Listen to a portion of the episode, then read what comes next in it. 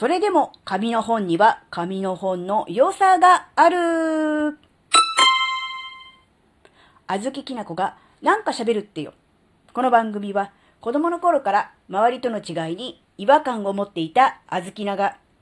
自分の生きづらさを解消するために日々考えていることをシェアする番組です。こんにちは、あずきなです。前回の、えー、収録で電子書籍最高っていう話をした途端に、でもやっぱ紙の本もいいよねっていう、どっちなんだいっていう話をすると思うんですけど、あのね、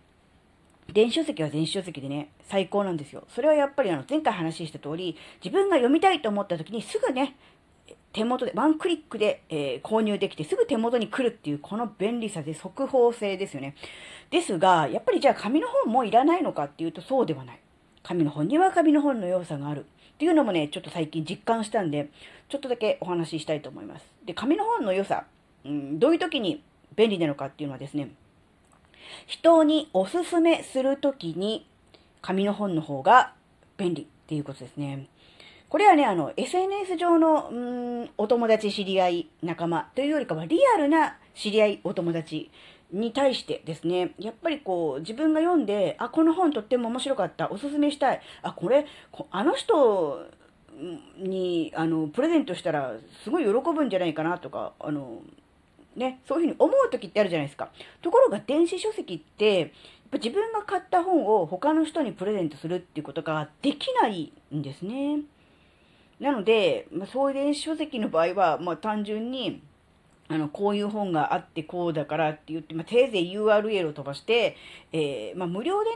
ね、ダウンロードできるものであれば無料でねって言うんですけど、やっぱこう、お金かかるものは、あの、買ってくださいって言うしかないじゃないですか。で、それもやっぱりちょっとね、プレゼントしたいなって思ってるのに、その情報だけ、情報のみ与えて、あとお金は自分で出してっていうのも、ちょっとなって思った時に、便利なのが紙の本。紙の本を自分で購入して、それを直接、えー、手渡しする。ね、うん。プレゼントすればいいわけですよね。っていうと、やっぱり、紙の本っていうのは、そのものですよね。データではなくて、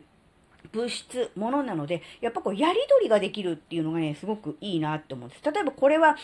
まあ、本の話ですけど、それ以外の例えば音楽の昔で言う CD、今だとサブスクで聴き放題とかっていうのも、あ、これすごくいいなとか、この音楽いいなとかって思って、お友達にね、シェアしたい時も、えー、ね、SNS とかこうメッセージアプリとかで、えー、この曲いいよとかって言ってこうね URL を貼ってあの送るのもいいんですが実際に購入するときはその人がお金出すわけじゃないですか。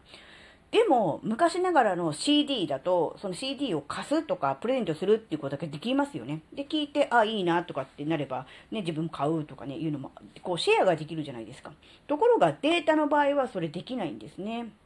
っていうことを考えると、うん、自分自身がね、個人が一人で楽しむ、自分用として楽しむ分には、やっぱこうデジタルの方のが早いし、えー、なんならちょっとお安いし、うん、なんだろう、物がかさばらないから、こう、携帯性もね、データとしてこう持っていくだけですから、すごくいいですよね。ただやっぱりこう、お友達、仲間とシェアしたいってなった時は、やっぱり現物、物がある方のが強いのかなってちょっと思って、なので、あの、紙の本の、うん、良さあるいは意義っていうのは、やっぱりこう人にシェアすることができる。そのもの自体をシェアする。情報ではなくて、こういう本が面白いよ。このタイトルのこの作者のこの本が面白いよっていう情報ではなくて、もの自体、現物自体をシェアできるっていうのがすごくいいことだなってちょっとだけ思ったんですね。なので、